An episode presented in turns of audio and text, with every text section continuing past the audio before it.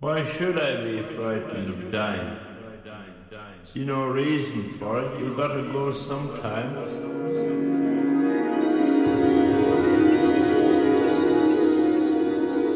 Hello, and welcome to the Sam Reed's Near Death Experiences podcast. Thank you for joining me today. I'm excited to get into this one.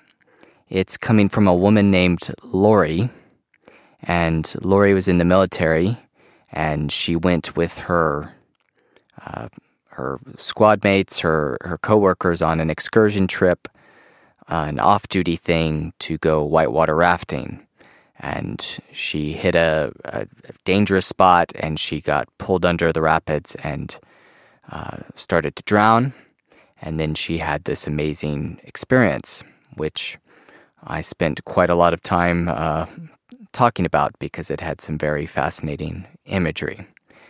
And I, I hope it'll be uh, thought provoking and, and useful. And I just really loved uh, all the detail that she provided. I thought she was very well written and, and well communicated, and she did a very good job of, of expressing the inexpressible. Uh, this happened back in uh, May of 1986, so roughly about 30 years ago. And uh, I got this from the Near Death Experience Research Foundation website, nderf.org, and I will post a link in the description below. I highly recommend you check it out and read some of the other stories on there because there's lots of them and they are endlessly uh, um, fascinating to read. Although I use that word a lot, but they are, and so you should check them out and and check out all the amazing work that they're doing over there. So, this uh, ended up being quite a long episode, and so I am not going to add any further introduction. Uh, we can just dive right in. This is Lori's near death experience.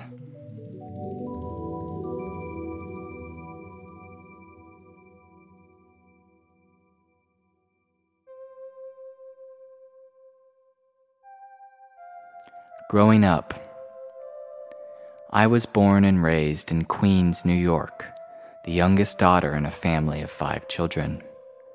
My mom and dad raised me Roman Catholic and worked two jobs each to be able to send myself and two of my siblings to Catholic school. I attended private school from 6th to 8th grade, then an all girls Catholic school from 9th to 11th grade. My parents weren't devout and more times than not missed church on Sundays, but managed to get the family to Mass during the holidays. I was always a sensitive child, having the ability to see spirits from an early age. Back when I was five or six, I would tell my family members I saw floating orbs, and they told me it was just my imagination. After some time, I began to lose that special sensitivity. When I was 17, my parents moved to Port Charlotte, Florida, and I attended my senior year of high school in a co ed public high school.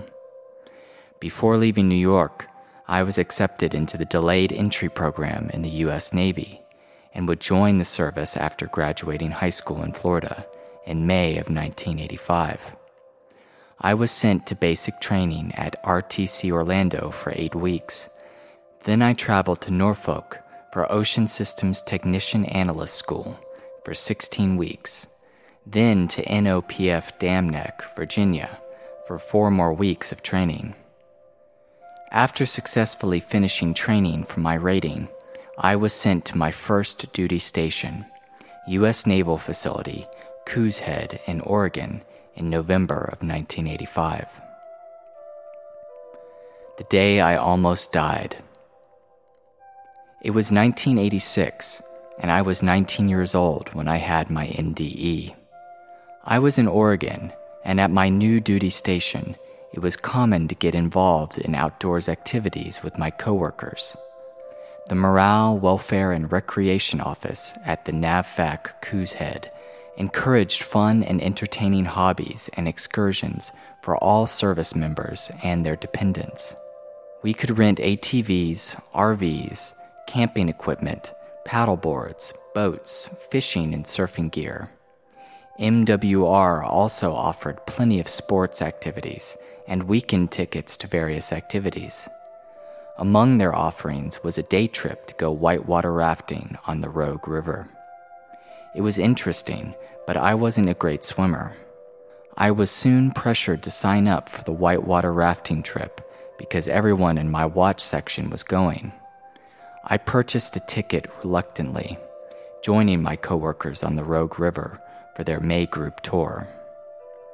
The current that year was historically higher and swifter than normal because spring had arrived, melting the snow in the mountains. I uneventfully traveled to the Class 2 and 3 rapids in an inflatable Sevylor one person kayak during the morning. The paddling seemed easy, and the flow of the water and conversation around me was rather relaxed. The vast majority of the rapids were pretty forgiving. We stopped at midday for lunch on the shore and to take a rest break before continuing our trip to much more challenging sections of the river. After a few minor rapids in Mule Canyon, our guide led our group into the most dangerous part of the Rogue, known as Blossom Bar. The Class 4 section of the river was clogged with huge boulders and swirling hole like vortices. The standard route through the churning water to pass the boulders required me to make a crucial left to right paddling move to avoid being swept into a lineup of rocks known as the picket fence. My failure to do that quickly caused me to slam into the boulders and roll out of the kayak into the freezing water. I wore a life vest, but the current dragged me right into a boiling hole of turbulent water.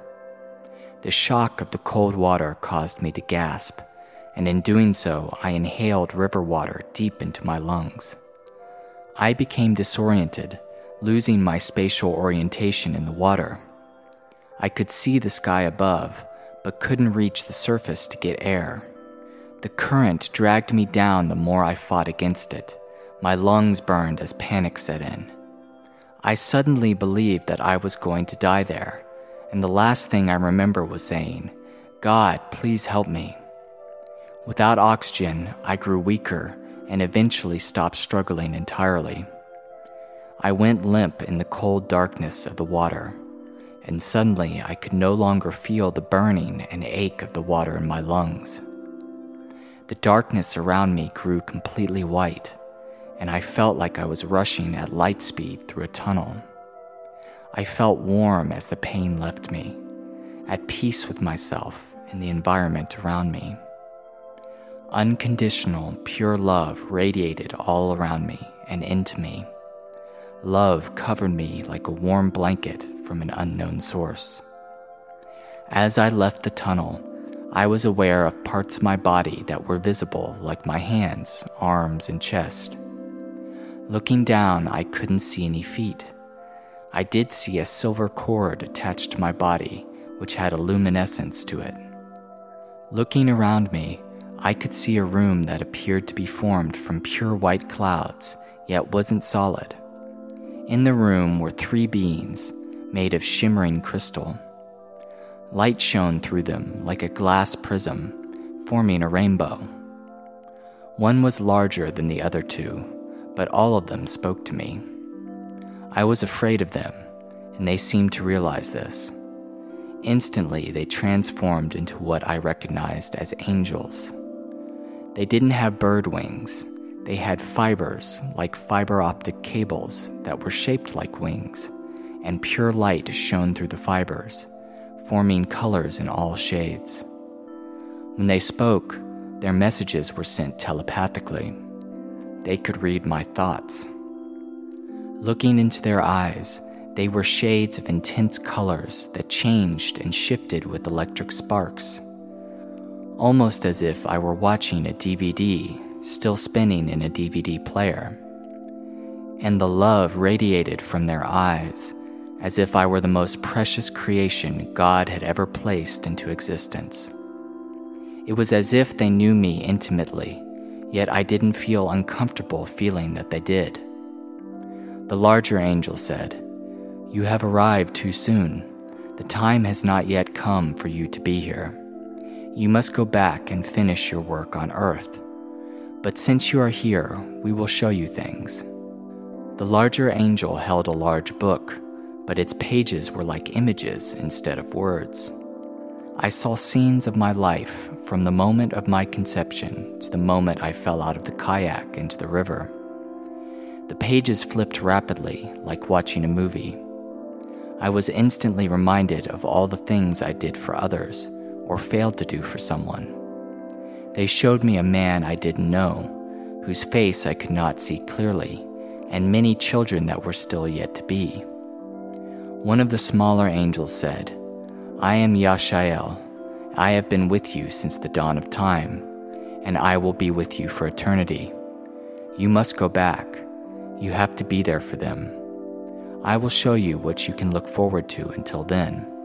Then you have to go back to your body. Instantly, Yashael and I were teleported to the center of a vast golden field. I could hear the most beautiful music, and I could feel it moving through me. The breeze blew against the tall golden wheat stalks, and as it did, I could feel the spirit of all things living around me animals, plants, the elements. I was one with them. I looked up and saw a huge ball of light that cast the purest warm light all around me, and felt God touch my skin. He knew me. He loved me no matter how imperfect my earthly life had been. I was perfect and whole. I felt no pain. The angel took me up higher, and I felt like I was soaring endlessly. I could see a huge waterfall with no beginning and no end. Love and peace reigned here. I sensed the presence of loved ones that had passed on, but I didn't see them. We moved over the golden field, and at the end of it was a country fence and beyond that was an enormous tree with a canopy of gold leaves. When the breeze touched the leaves, they would fly off the tree's branches in the shape of colorful birds of all varieties. There was a lake beside it, and it flowed on both sides of the boundary. I looked down into the water, and it had a gloss to it like liquid mercury does. But when you look through it, you can see people that are living on Earth. Yashael said again, I have been with you since the dawn of time, and I will be with you for eternity. You cannot cross the barrier. It is time for you to go back to your existence on earth. You have work to finish first.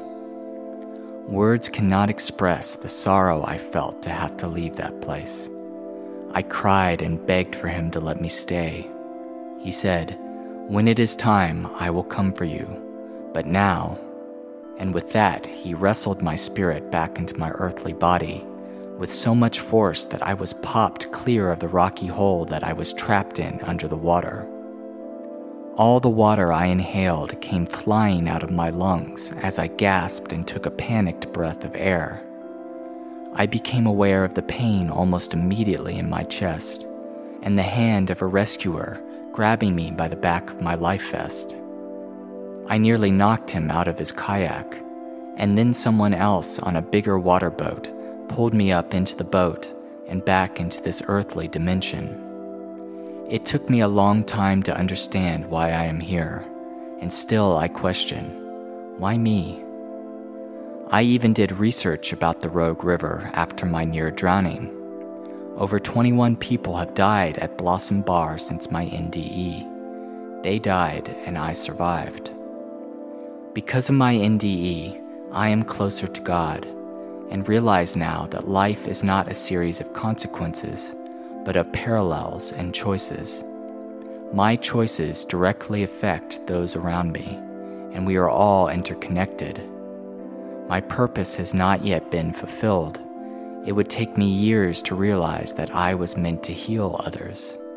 My sensitive abilities grew stronger after my NDE I am empathic, claircognizant, and clairaudient now. I can hear the voices of those beyond the veil, but still have not trained myself to see spirit clearly with human eyes. My NDE has and will continue to be the most metaphysically profound experience I've ever had. I was brought to tears writing this memory of my experience because my words pale in comparison to all the things I saw and felt, heard during my journey into a heavenly realm. I'm not religious, but I remain closer to spirit than ever because of my NDE. I know that there are dimensions beyond this one, and that I am here for a reason. I have a purpose, and until it is fulfilled, I will be here.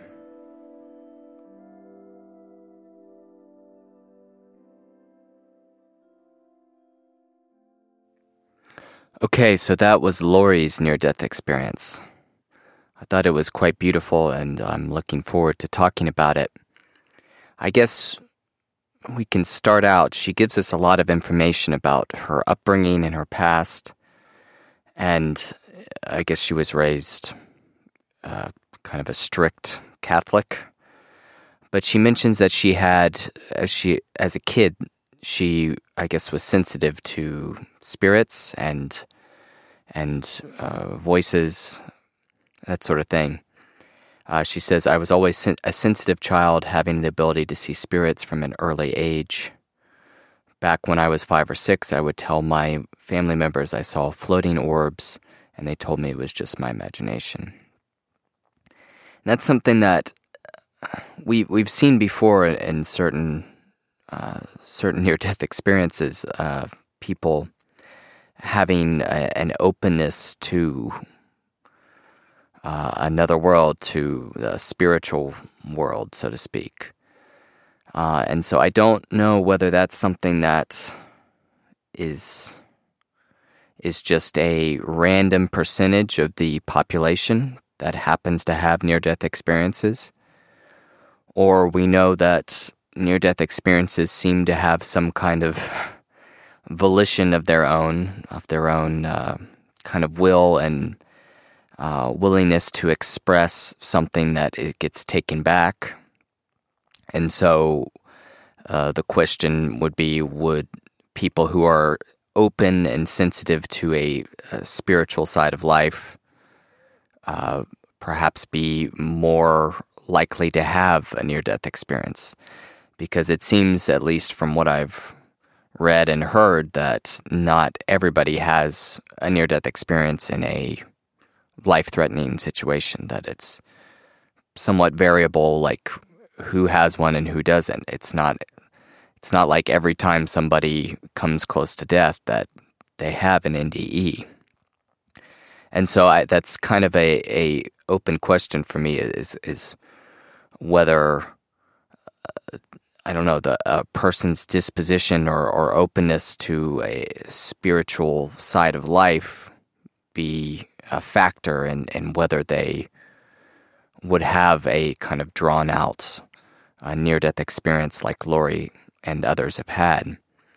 So that's something I don't really know, but uh, we can keep in mind as we go along. Um, and she clearly uh, regains some of those gifts, I suppose, or at least some abilities after her experience, which is something we often see reported uh, with people who have had a near death experience. So uh, she she gives us a lot of detail about her life and, and setting the scene and does a good job of describing kind of everything that she went through up until her experience going going rafting and, and what happened to her and her her kayak. Um, but uh, the experience itself starts off in, in a very um, classic kind of near death experience way. As she's feeling cold and limp in the darkness of the water, suddenly everything goes white, and she begins rushing up a tunnel, which is like the bedrock of, of most near death experiences, uh, although it's not in, in every near death experience, of course. There's, there's a lot of variation, but that's a very common motif. And then she says that she felt the pain leave her and she feels a warmth come over her. She feels peace. And then immediately she is kind of uh, surrounded by unconditional love, pure love. Uh, she describes it like a warm blanket, which I'm sure must have felt incredible at that moment. So she she has this this kind of classic introduction to a near death experience as it as it unfolds. Um, she says that she she's kind of looking around at her body and she can't see her feet, but she's aware of her uh, her hands, her arms, and chest, and they're visible to her. She looks back and sees a silver cord attached to her body, uh, which I guess is glowing. This is something that I don't know if I've discussed it before. I, I don't think we, it's come up in any of the episodes that I've done, but uh, this is a, uh, I guess, a common motif in, in some near death experiences and out of body experiences as well.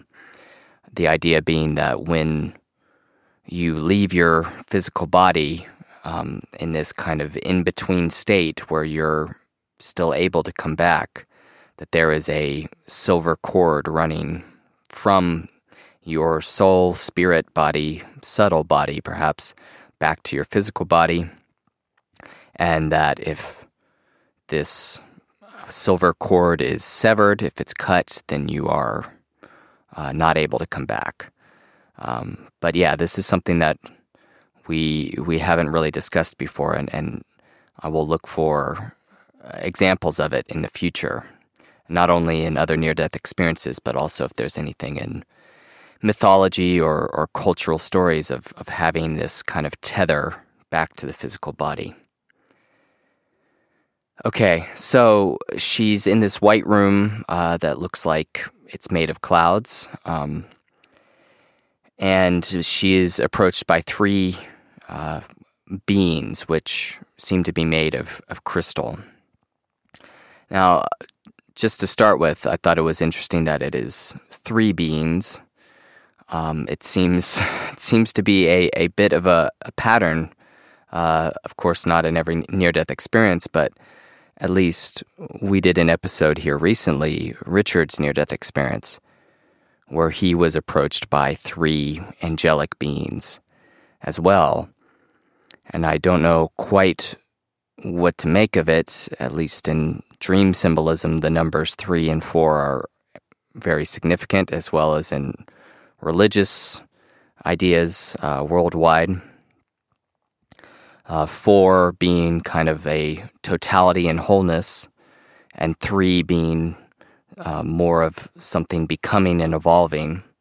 And so here we have the three angels uh, in opposition to the the uh, fourth, which is Lori, the kind of I guess the outsider in this case. But uh, so there's that kind of tension between three and four, uh, which is quite uh, meaningful and significant, especially in in many different religious and spiritual traditions.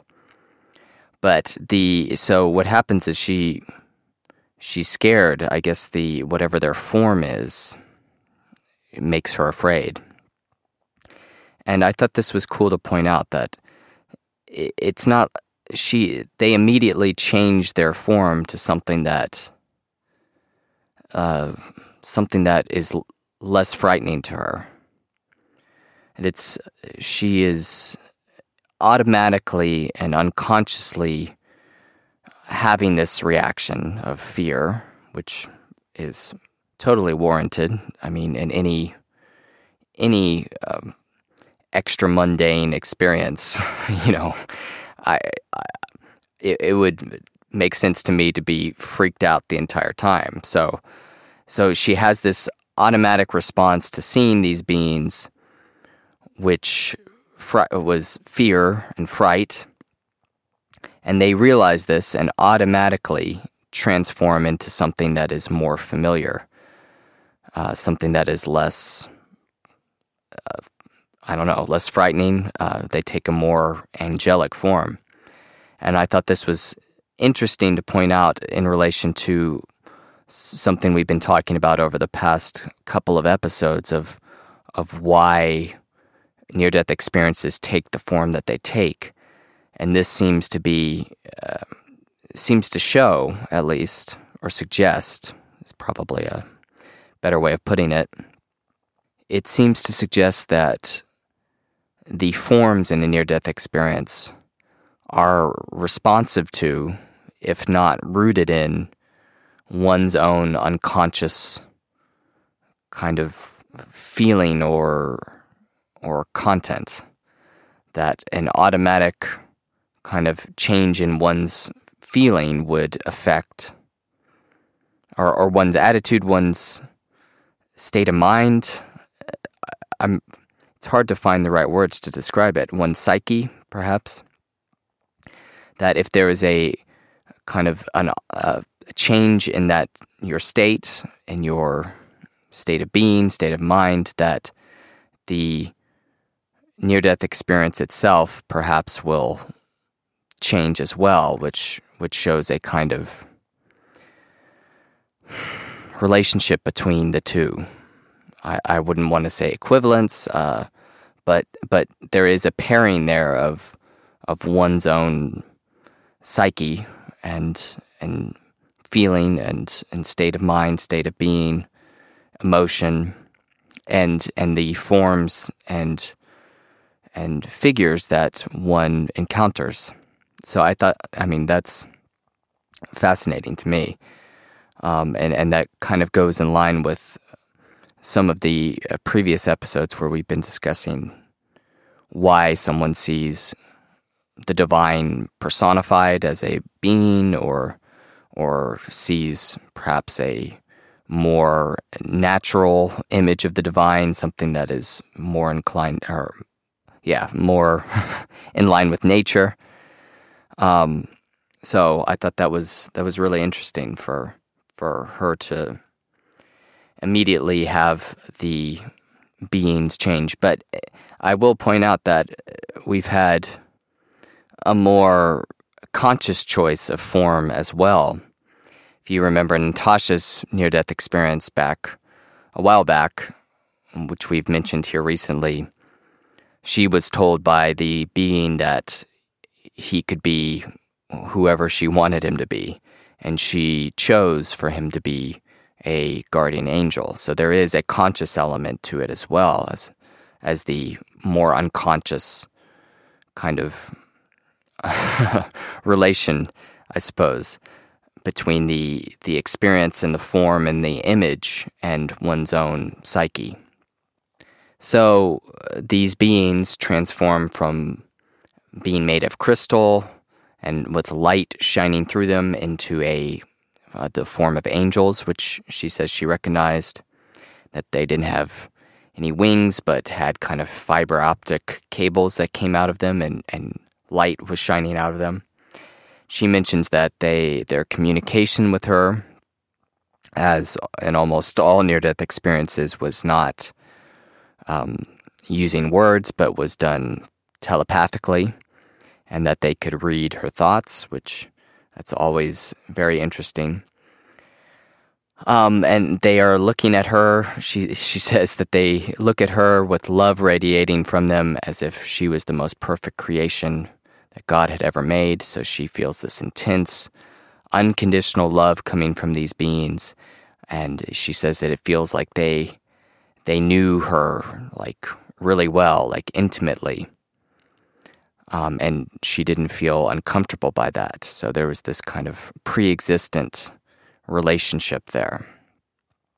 She's told that she um, has come too soon she shouldn't be there and but she I, I like this the larger angel is like well while you're here you know we'll, we'll show you a few things we'll show you around which i thought was was kind of funny.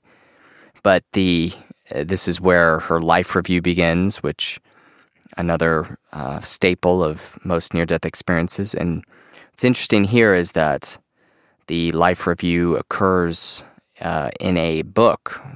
The angel has a large book which he shows to her, and uh, there are obvious kind of allusions here to the book of life, which we've discussed a couple times, but the idea of a book containing one's life or the, the life of all all beings on earth and and elsewhere maybe um, but the book containing a, of life and who should be where and and keeping track of of the course of perhaps a divine plan or, or something like that. But what's interesting is again, not only you know does she mention that they're speaking telepathically, so to speak, um, uh, communicating telepathically without words, which is something we see all the time. But also here, when she is shown this book, it it she says that it's images instead of words. That the entire life review is conducted, uh, even in this book, uh, using image and and form, which is uh, goes right in line with, I guess, the standard form of communication in in whatever this realm is. Uh, you know, people often say that when they come back, there aren't any words to describe what they went through, that words are insufficient for capturing what they experienced. And that seems to be the case even in this life review, where this book shows image instead of word, which would suggest that image, symbol, um, just pure experience itself is a deeper form of communication than than words and language.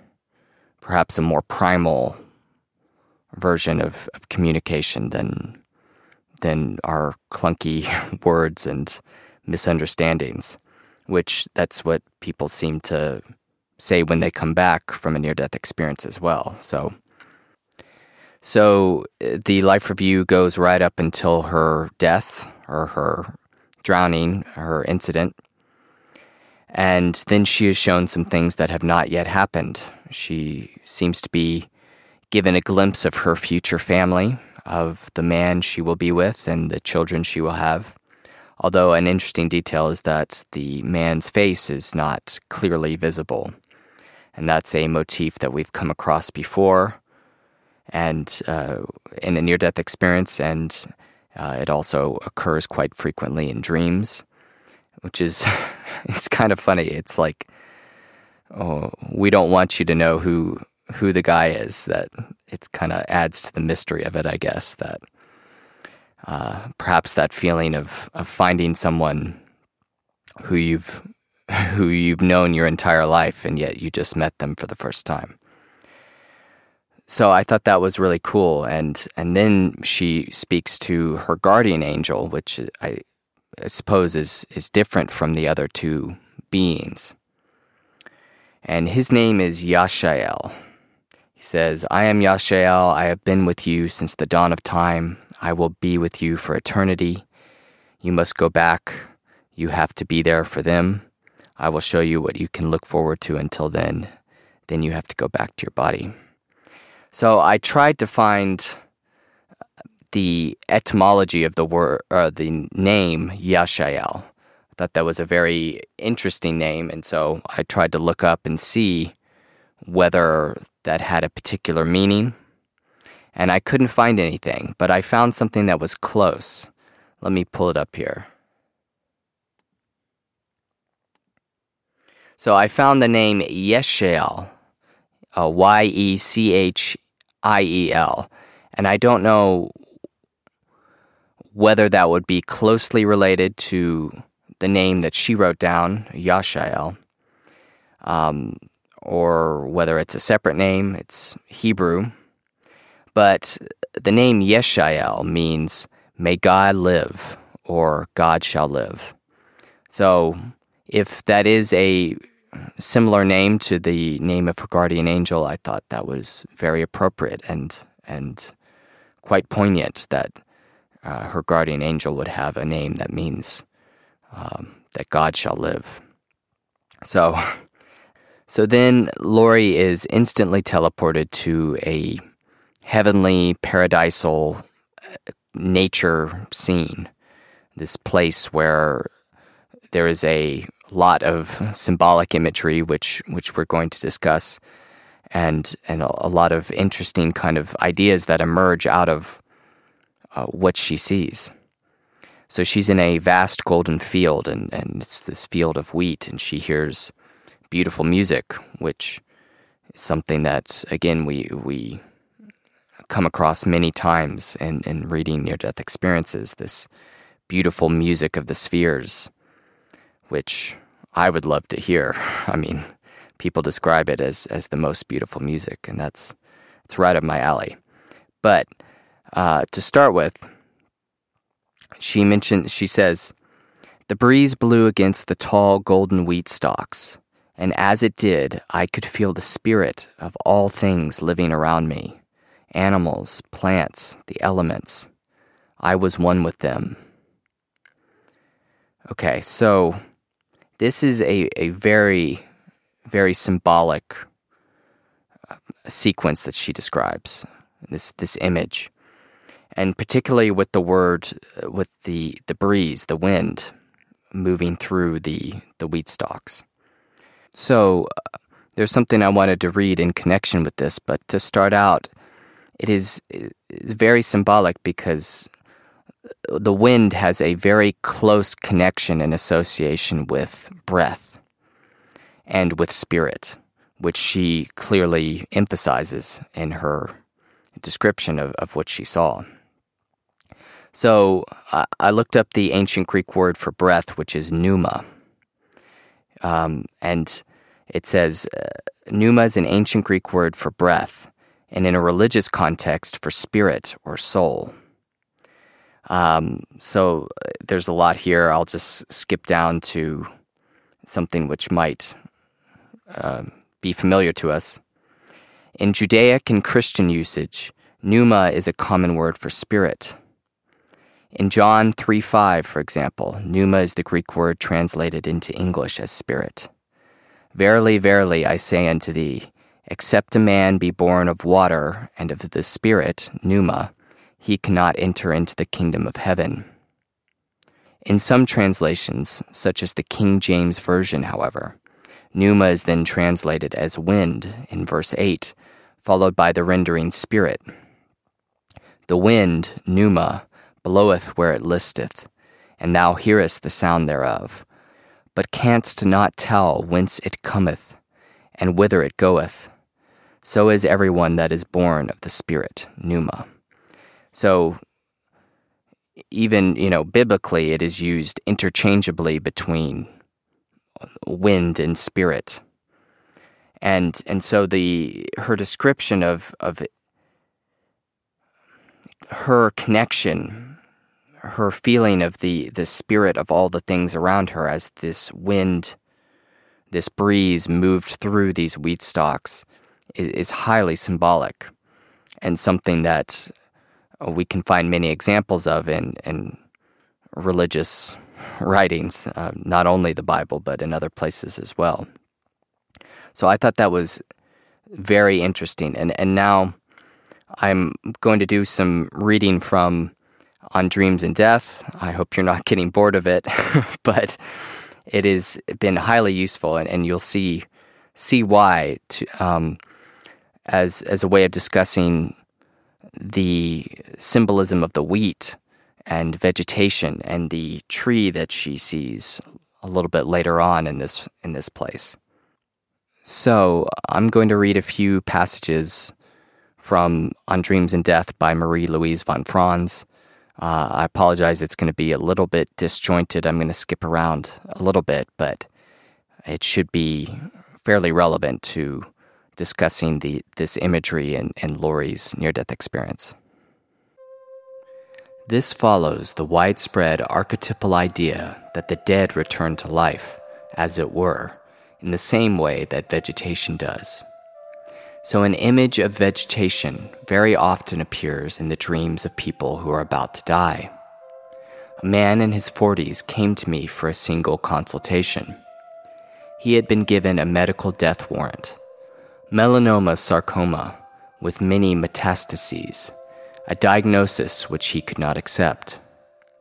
The night after he received this diagnosis, he dreamed the following quote, he saw a green, half high, not yet ripe wheat field.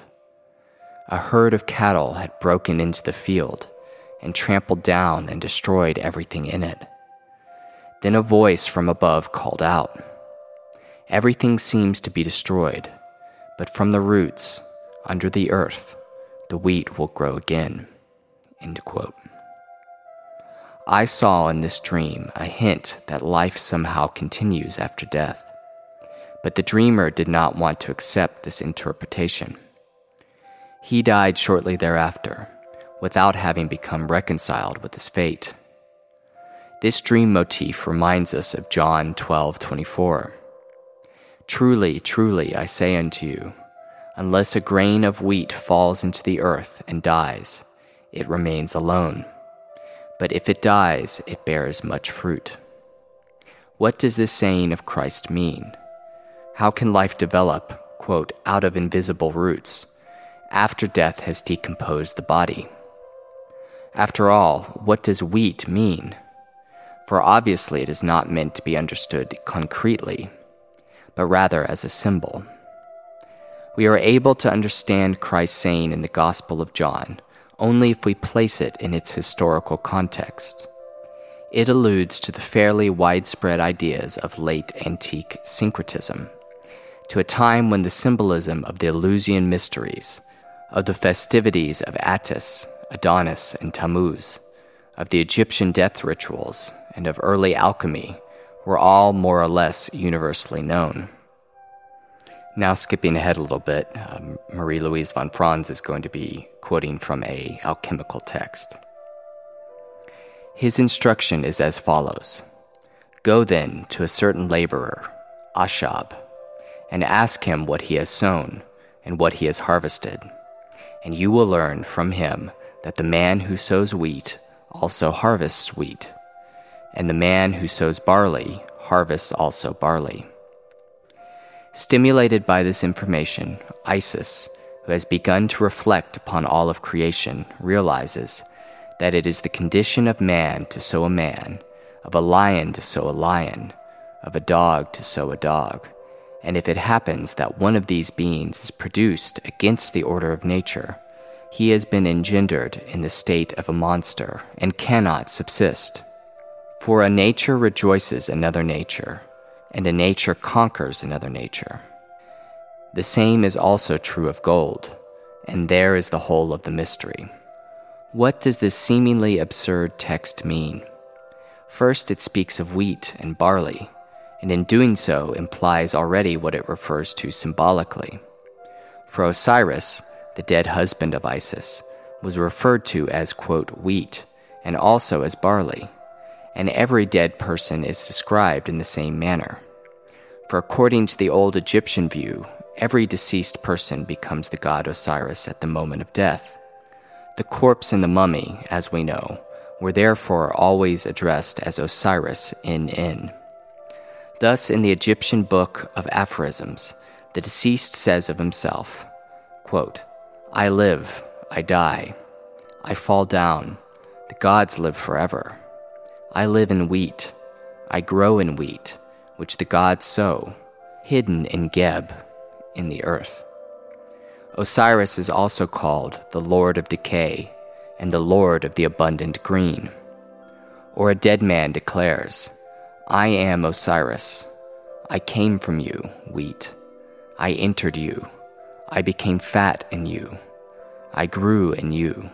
I fell into you so that the gods live for me. I live as wheat, I grow as wheat, which the sacred ones harvest. Geb, the earth god, covers me. I live, I die, I do not perish. What this image of vegetation obviously refers to is a continuation of the life process, which lasts forever and which is beyond the opposites of life and death. Thus, the deceased, in another coffin text says, quote, It was Atum who made me wheat when he sent me down to the earth, to the fire island, when the name Osiris was given to me, the son of Geb. I am life. As is clear from these quotations, wheat and barley are not to be understood concretely, but as symbols for something psychic, something which exists beyond life and death a mysterious process which survives throughout the temporary blooming and dying of the visible life. This archetypal idea of such a continuing process in nature also appears in a dream that J.B. Priestley relates in Man and Time.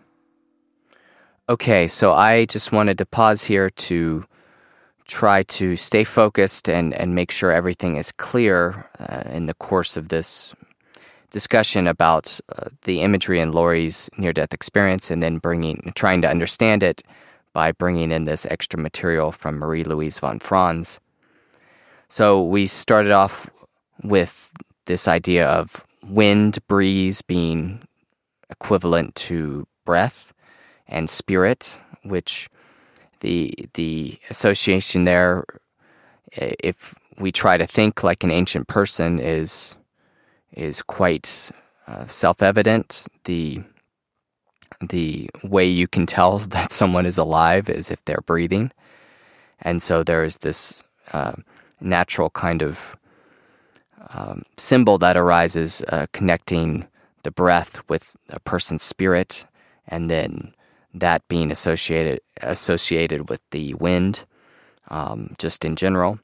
And so we we have the pneuma, the wind, moving through the wheat, which we started to discuss here as as being symbolic of the the the dead body itself, and also the process of life and death that the vegetation, you know, shrubs and grasses and bushes and trees and wheat and barley, all these things die and are reborn, and this is a very natural symbol to that has has emerged to represent people's beliefs about uh, the nature of life and death, and and the, how they are connected. And here we we have that image emerging again in Lori's near death experience. And it's important to point out that none of this, none of this is any proof of anything, especially not in any scientific sense, but they are hints and suggestions as to perhaps something that is um, that is true, that is uh, beyond us, and that we have to we can only interact with through the medium of metaphor and symbol and image. That this is just one way of perhaps getting an idea or a hint of of what is really going on in our lives and everywhere it it crops up everywhere from Egyptian death liturgy and r- religious texts to uh, a modern near death experience. I mean, Lori had a, an amazing, amazing description of, of what she saw that as the wind, this breeze moved through this wheat, as the spirit moved through life, through the body, she felt a connection with all living things. And then she mentions that she sees above her this all encompassing bright light, this ball of light that she that was above her and she felt this beautiful warmth. She says she felt God touch her skin, so she equates this this feeling or this this ball of light with God himself. And she says that he knew me, he loved me no matter what, uh, no matter how imperfect my earthly, earthly life had been. I was perfect and whole. I felt no pain. So as this this process unfolds, this, this series of images of of the uh, the the wind and the wheat, and then this connection with all life, then she she sees God and and feels God, and so this is all very highly symbolic, and hopefully by pointing out other examples of this kind of imagery, it gives us a, a sense of its its truth, um, although in a very symbolic kind of hinting kind of way. So now uh, we should talk about the tree that she sees. just because it is uh, something that we're going to discuss uh, in the reading from Marie Louise von Franz as we continue it. And particularly in this dream that I was just about to read um, from J.B. Priestley in this book. So she says that we moved over the golden field, and at the end of it was an, a country fence, and beyond that was an enormous tree with a canopy of gold leaves. When the breeze touched the leaves, they would fly off the tree's branches in the shape of colorful birds of all varieties. So again, we, we have this uh, a similar process as what occurred with the, the wheat. It's being reiterated in a different form. The breeze hitting the leaves of this tree, which trees are also highly symbolic, and that's something we'll discuss uh, momentarily becomes life itself, that the, the spirit entering the leaves um, become birds which fly off. And, and so there is a, a very interesting dream that is in this book that involves birds and, and the passing of, of life, the, the spirit of life moving through them, which I think will be uh, quite fascinating to discuss.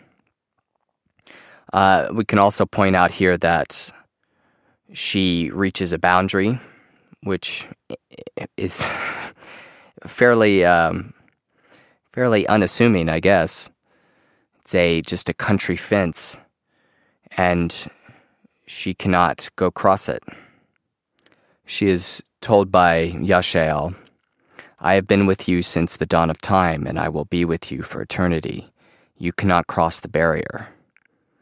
So here we often come across a door or a threshold or some kind of gate or something that represents the the boundary of of where the uh, individual ego consciousness is allowed to go and in this case it is a country fence which is is is very cool i think you know it's it's not something that's it's not something i've seen before so I thought that was very interesting. But we will continue with the reading from On Dreams and Death. We're going to go right into the dream from J.B. Priestley, uh, which I think you will see is, is very related to, to these images in Lori's uh, experience. Quote I was standing at the top of a very high tower, alone, looking down upon myriads of birds flying in one direction. Every kind of bird was there, all the birds in the world. It was a noble sight, this vast aerial river of birds. But now, in some mysterious fashion, the gear was changed, and time speeded up, so that I saw generations of birds, watch them break their shells, flutter into life, mate, weaken, falter, and die. Wings grew only to crumble Bodies were sleek and then, in a flash, bled and shriveled, and death struck everywhere at every second. What was the use of all this blind struggle towards life, this eager trying of wings, this hurried mating, this flight and surge, all this gigantic, meaningless biological effort? As I stared down, seeming to see every creature's ignoble little history almost at a glance, I felt sick at heart. It would be better if not one of them, if not one of us all, had been born, if the struggle ceased forever. I stood on my tower, still alone, desperately unhappy. But now the gear was changed again, and time went faster still, and it was rushing by at such a rate that the birds could not show any movement, but were like an enormous plain sown with feathers. But along this plain, flickering through the bodies themselves, there now passed a sort of white flame, trembling, dancing, and then hurrying on. And as soon as I saw it, I knew that this white flame was life itself, the very quintessence of being. And then it came to me in a rocket burst of ecstasy that nothing mattered, nothing could ever matter, because nothing else was real but this quivering and hurrying lambency of beings. Birds, men, or creatures not yet shaped and colored, all were of no account except so far as this flame of life traveled through them. It left nothing to mourn over behind it. What I had thought as tragedy was mere emptiness or a shadow show. For now all real feeling was caught and purified and danced on ecstatically with the white flame of life. I had never felt before such deep happiness as I knew at the end of my dream of the tower and the birds. End quote. Priestley understood the flame in his dream as the eternal cosmic self, an interpretation which will be discussed below. The symbol of a life fire, pervading everything visible and invisible, was even more specifically commented on by the Gnostic Simon Magus, a contemporary of the Apostle Peter. Simon, who was decisively influenced by Heraclitus, taught that the cosmos consists of fire, one half of which produces the visible world, the other half the invisible. The latter is an especially divine fire, and, quote, the treasure house of all perceptible and invisible things. This fire resembles the great tree which appeared to Nebuchadnezzar in a dream, Daniel 4 7. A tree that provided nourishment for all living things. Its leaves, branches, and trunk, which represented visible life, were eventually destroyed by fire. However, the fruit of the tree, which is the human soul, would not be burned, but would be brought to the heavenly barn after first being purified and freed of its earthly form. This fruit is God's image in the soul. The invisible half of the cosmic fire possesses consciousness, whereas the visible fire is unconscious. This passage states that the incarnated half of the world energy dissolves and, quote, dies away, whereas an essential part of it, which is capable of consciousness, i.e., the fruit, continues to exist. For Simon, this fruit is that part of the human soul which resembles God's image. In psychological language, a symbol of the self. According to the evidence of these images, the self has a life that survives death, or has a form of life that flows through the universe, and paradoxically enough, somehow flows through the visible world at the same time. When in our alchemical text, the angel Amnael says to Isis that the whole mystery lies in understanding that he who sows wheat will also harvest wheat. He alludes to that eternal life which permeates the whole of creation. Now we're going to skip ahead a little bit and discuss the symbolism of the tree. Along with grass and grain, the tree also often appears as a symbol for death's mysterious relation to life. Thus, for instance, the aforementioned symbol of the tree made a visible and invisible world fire, world energy, carried for Simon Magus the sense of life and death united within itself. Whereas in the teachings of the Manichaeans, and in keeping with their generally dualistic view of the world, the tree was divided into a tree of death and a tree of life. The former planted by the demon of desire, ugly and split up within itself, symbolized matter and evil. The latter, however, signified gnosis and wisdom. It is the tree of knowledge, whose fruit opened Adam's eyes when he ate of it. At some future time, the Redeemer will cut down the tree of death, but will plant and preserve the trees of good. The tree of light is also represented as a tree of precious stone. In the impressive dream series of a young woman dying from cancer, reported by Jane Wheelwright, the final dream is as follows quote, I was a palm tree, the middle one of three trees. An earthquake was about to occur that would destroy all life, and I didn't want to be killed by the quake. As Wheelwright remarks, the tree is, among other things, a mother symbol the dream tree therefore represents a devotion to, quote, Mother Nature. Jung comments on the Germanic legend, according to which man originally came out of trees, and will eventually disappear into them again. The world of consciousness yields to the vegetative. The tree is the unconscious life which renews itself and continues to exist eternally after human consciousness has ceased to exist. A dying 75 year old man had the following dream quote, I see an old, gnarled tree high up on a steep bluff. It is only half rooted in the earth, the remainder of the roots reaching into the empty air. Then it becomes separated from the earth altogether, loses its support, and falls. My heart misses a beat, but then something wonderful happens. The tree floats. It does not fall, it floats. Where to? Into the sea? I do not know. End quote. And we're going to skip ahead a little bit.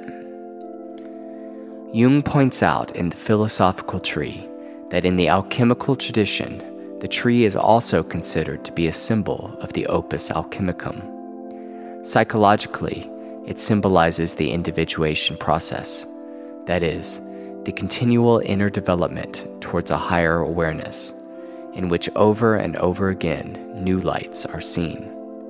Such a tree also exists in the heavenly Jerusalem of the book of Revelation. Quote, Through the middle of the street, the tree of life with its twelve kinds of fruit, and the leaves of the tree were for the healing of the nations. In the Islamic paradise, there are also numerous trees of precious stones, the most frequent being the so called Tuba tree. Quote, its root is of mother of pearl, and its leaves are of silk and brocade. There is no space, no arch, no tree in the garden that could not be shaded by a branch of the Tuba tree. Its fruits are rare and very much desired in this world, for they certainly do not exist in this world. Its roots are in the sky, and its light reaches into every corner of the world. Here we have an inverted tree. Honorary garments emerge from its crown for the pious. One may compare this with the little blue cloths in the dream, which protect the dreamer from disintegration. Jung writes about this inverted tree quote, The alchemist saw the union of opposites under the symbol of the tree, and it is therefore not surprising that the unconscious of present day man who no longer feels at home in his world and can base his experience neither on the past that is no more nor on the future that is yet to be, should hark back to the symbol of the cosmic tree rooted in this world and growing up to heaven, the tree that is also man. In the history of symbols, this tree is described as the way of life itself, growing into that which eternally is and does not change which springs from the union of opposites, and by its eternal presence also makes that union possible. It seems as if it were only through an experience of symbolic reality that man, vainly seeking his own, quote, existence and making a philosophy out of it, can find his way back to the world in which he is no longer a stranger. The dream seems to say to the dreamer that in the beyond, he will continue to grow and to develop toward a higher degree of awareness. And skipping ahead again for the last time.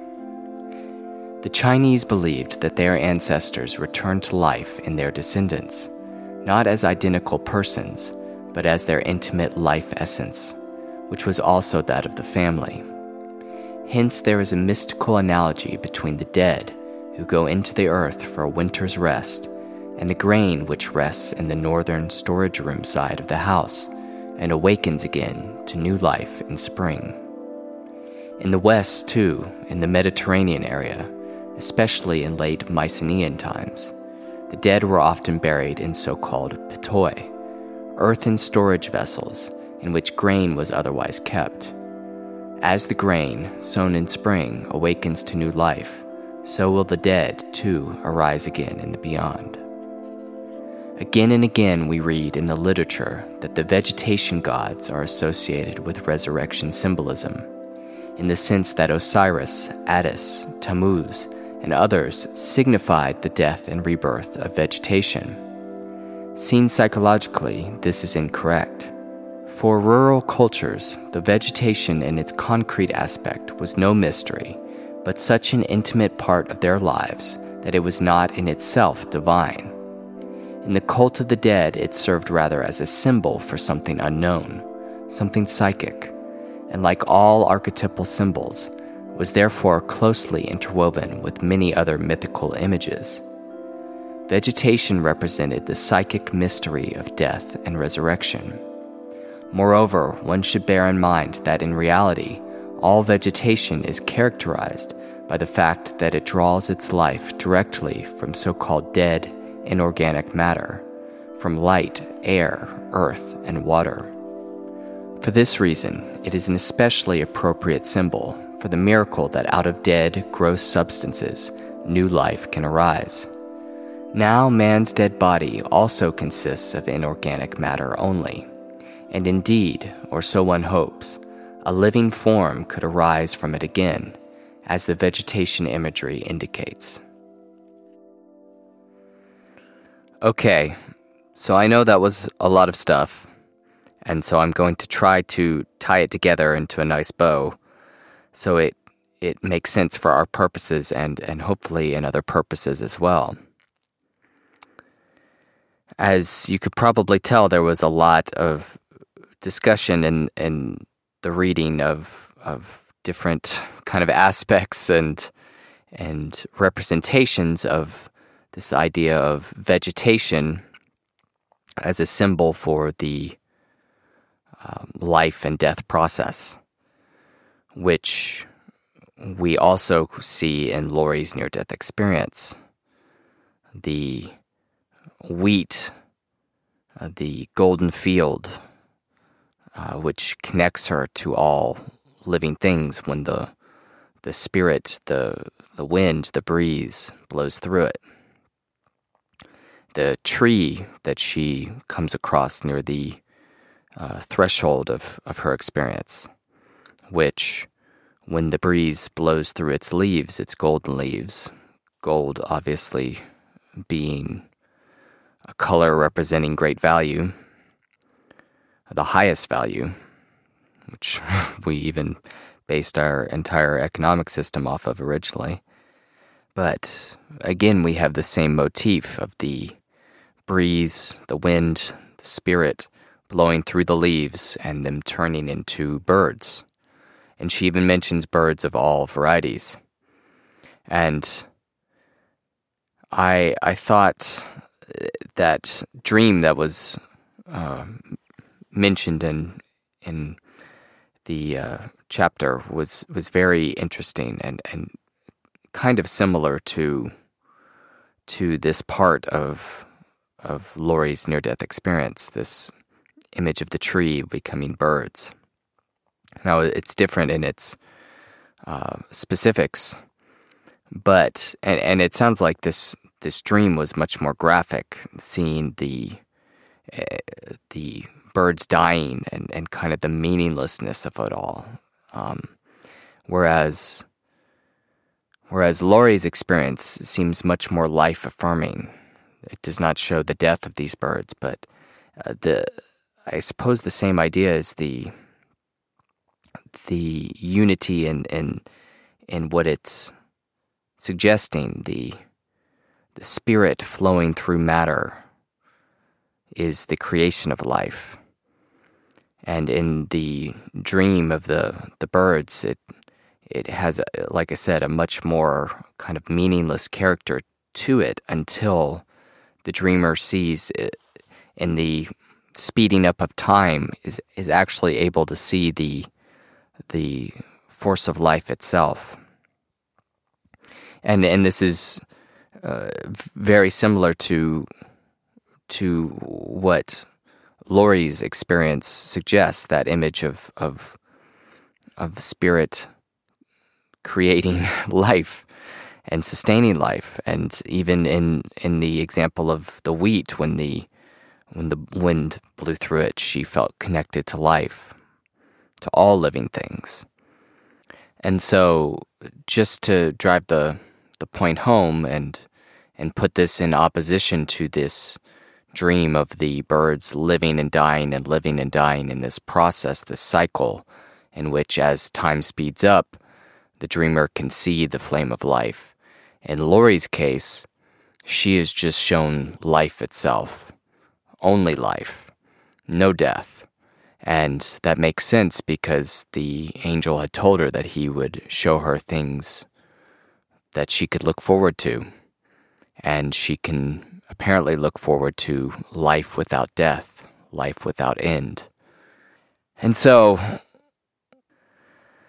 and so I, I hope, I hope that, you know, me going through some of these esoteric kind of arcane and weird things is helps to to make these experiences real. And it's not just the experience of of one person of Lori but of all of us. And these myriad variety of symbols and images really do belong to all of us. They are the treasure trove of mankind and I know that I can get pretty analytical and, and heady sometimes uh, with talking about this. And I do not want that to ever take away from the full emotional depth and profundity of the experience. Because uh, the, the deep emotions, I mean, it, it can make you emotional when reading it and hearing it. But to some degree, we're all on the outside looking in when we're going through a near death experience. And so, by looking at some of the more accessible elements of, of the experience that, that we can perhaps see in our own lives, I think that's helpful. And in addition to the wisdom, and in, in addition to the deep emotional uh, feelings of love and and home and all these different things, uh, the language of of near death experiences is also this uh, image and form and metaphor and symbol. And although you know near death experiences can be quite forward and direct with some of the messages and wisdom that they express, there's this whole deeper layer of of meaning that if we don't plumb the depths of it, then we're not we're not getting the full breadth of, of what the experience is communicating. Uh, what the experience is communicating that, that goes beyond mere words, which, as we've discussed, are inadequate. So, at risk of wearing your patience, then, I wanted to finish discussing Lori's near death experience by rounding out some of the other images that we have not uh, talked about yet, in addition to the vegetation symbolism, which clearly expresses a the idea of a continuation of life and a unity of life without death. So in in this latter half of her NDE, she also mentions that she sees a waterfall without beginning or end. Now, people really seem to like waterfalls. I think we've seen them in a couple near death experiences before, and I don't know if I've done a very thorough job of talking about them, of of why we like to take pictures in front of them and find them significant and meaningful. And I, I don't think I'll have I, I don't think I'll be able to get into it in its full depth, but I did find something in uh, a work by Jung called uh, Mysterium Conjunctionis, which might give us some idea of some of the meaning that is is trapped there in the in the image of the waterfall. And so I'm going to read uh, just a brief uh, few sentences about it and, and see see if it clicks for us. So, in this uh, paragraph, Jung is talking about a, a conflict causing a mental neurosis. But if his recognition of the shadow is as complete as he can make it, then conflict and disorientation ensue, an equally strong yes and no, which he can no longer keep apart by rational decision. He cannot transform his clinical neurosis into the less conspicuous neurosis of cynicism. In other words, he can no longer hide the conflict behind a mask. It requires a real solution and necessitates a third thing in which the opposites can unite. Here, the logic of the intellect usually fails, for in a logical antithesis, there is no third. The quote, solvent can only be of an irrational nature. In nature, the resolution of opposites is always an energic process. She acts symbolically in the truest sense of the word, doing something that expresses both sides, just as a waterfall visibly mediates between above and below. The waterfall itself is then the incommensurable third. In an open and unresolved conflict, dreams and fantasies occur which, like the waterfall, illustrate the tension and nature of the opposites, and thus prepare the synthesis. Okay, so while Jung is using that image of the waterfall in a very specific context, in this case, illustrating the uh, resolution between a insoluble conflict in a neurosis. I think the basic idea might be useful for us when we're looking at this image of of Lori's, which she sees in a heavenly realm. What does it mean to have a waterfall that does not have a beginning and does not have an end? Um, I suppose it, it would suggest something infinite, something eternal, and going based off of what Jung was suggesting, that the waterfall is a kind of a uniter, a, a image of, of unity between above and below.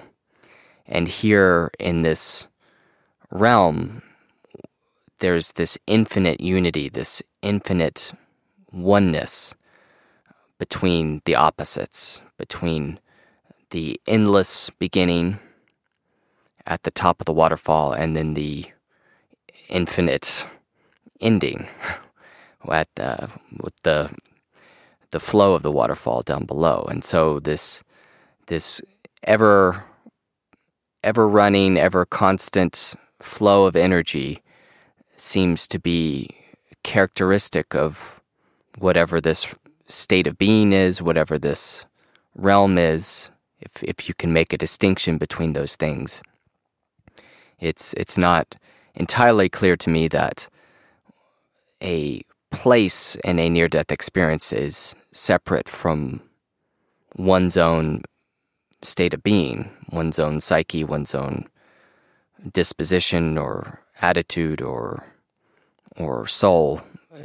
You know, there are many different ways of of trying to uh, use the right word in that in that case. But so it, this waterfall being a meaningful image, a meaningful symbol, expresses that idea of of endless connection and unity and bringing together of of all things, uh, uh, all the opposites, I suppose, of above and below, and of all the potential between them. This infinite potential, this infinite flow of energy, which, assuming this is something that we are manifest out of that that we can can perhaps have a part of that that our own potential in our lives that we interact with out in the world of things that we could be uh, things that we could do this potential of experience is is perhaps a, a an analog of that of whatever that idea is expressing so, I also wanted to read something else in this book, Mysterium Conjunctionis, which means mystery of the of the conjunction of the conjunctio, the bringing together of opposites. There's a passage a few pages ahead that will be useful when we look at this image of the lake that Lori experiences. that she sees that straddles the boundary between where she is and where she's not allowed to go, uh, presumably farther into death or a point of no return. Now, lakes, bodies of water, the ocean usually represent the unconscious of of um, our soul, of our psyche. Uh, that's something that we discussed a bit in the previous episode of the the podcast on Cheng Guan's near death experience. That bodies of water and dreams and and visions and etc. often represent the unknown, the parts of oneself that are out of which we emerge and presumably which we return to. What's interesting in this case is that as she's looking into this lake, she can see people going about their day, daily lives. It's like she's looking back into the earth realm. And it's it's fascinating because it kind of suggests a it suggests a a um, I don't know a, a a change in perspective or a, a an equivalence between this this uh, this symbol of, of a body of water or of a, a lake. When we dream about it, it it could be looking into our own depths. But from this other side from from the other side of the, the veil, so to speak, uh, in this heavenly realm, when Lori looks through the exact same symbol, she sees the earthly realm, the normal, egoic, material place where we act our lives out. So it's it's it, it it's fascinating because it, it shows it's kind of like the the saying of Nietzsche, right? That as you look into the dark or the depths or the abyss, uh, the dark looks back at you. It shows it, it kind of shows a connection there between our vantage point that is uh, mediated and and uh, filtered through the prism of an image, a symbol, the lake. And another detail which she adds is that the surface kind of shimmered like like mercury like quicksilver. And so this work of Jung's Mysterium Conjunctionis focuses on alchemy, and, and he had a great paragraph about quicksilver and, and its meaning. And so I thought that might be useful to add so we can fully flesh out what Lori experienced in terms of its symbolic meaning. Quote In these words, Albertus Magnus, more than 300 years earlier than Dorn, describes the celestial substance, the balsam of life, and the hidden truth. His description has roots that go still further back into Greek alchemy, but I cannot discuss this here. His account is sufficient for our purpose. It describes a transcendental substance characterized, as is only to be expected, by a large number of antinomies. Unequivocal statements can be made only in regard to immanent objects.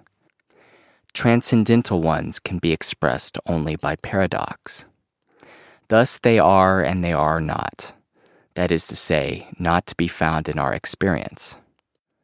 Even the physicist is compelled by experience to make antinomian statements when he wants to give a concrete description of transcendental facts, such as the nature of light or of the smallest particles of matter, which he represents both as corpuscles and as waves. In the same way, the quicksilver is a material substance and at the same time a living spirit whose nature can be expressed by all manner of symbolic synonyms, though only, it is true, when it is made fire resistant by artificial means. The quicksilver is a substance and yet not a substance, since as a natural element, it does not resist fire and can do this only through the secret of the art, thereby turning into a magical substance so wonderful that there is no prospect of our ever coming across it in reality. This clearly means that quicksilver is the symbol for a transcendental idea, which is alleged to become manifest in it when the art has made it capable of resisting fire. Okay, so there was just a few things that I wanted to point out about this little passage in relation to Lori's near death experience. Now, there's only a passing remark from Lori calling the surface of the water in this lake like quicksilver or like uh, mercury. And as Jung describes, mercury, I can never say that, I'll just say quicksilver. quicksilver um, received the projection of being something divine as being symbolic of or or representative of something divine due to its paradoxical nature as being a both a liquid and a metal at the same time. And so um, people in antiquity gave it this kind of divine quality. And Jung goes on to describe that many things that we consider transcendent um, and to be divine have this antinomial quality of, of being uh, characterized by paradox or containing opposites, which we have discussed many times before, even in this own uh, this very episode. With the idea of the waterfall uniting um, above and below into one flow of energy. And so, even though this is a small passing detail, I, I don't want to pass it over because the experience itself is is created uh, autonomously. It's it's not like Lori is consciously creating uh, what is she, what she's experienced, but it's kind of a a, a freely operating uh, expression of something, and it not only expresses wisdom and ideas in, in words through communication with angelic beings in this case and and and other beings and, and other near death experiences, but it also communicates via the image by metaphor of, of the things that are seen and what they what they suggest, what they express, and they can often have this very paradoxical bringing together of of opposites aspect to them, which we tend to find meaning, meaningful just in general.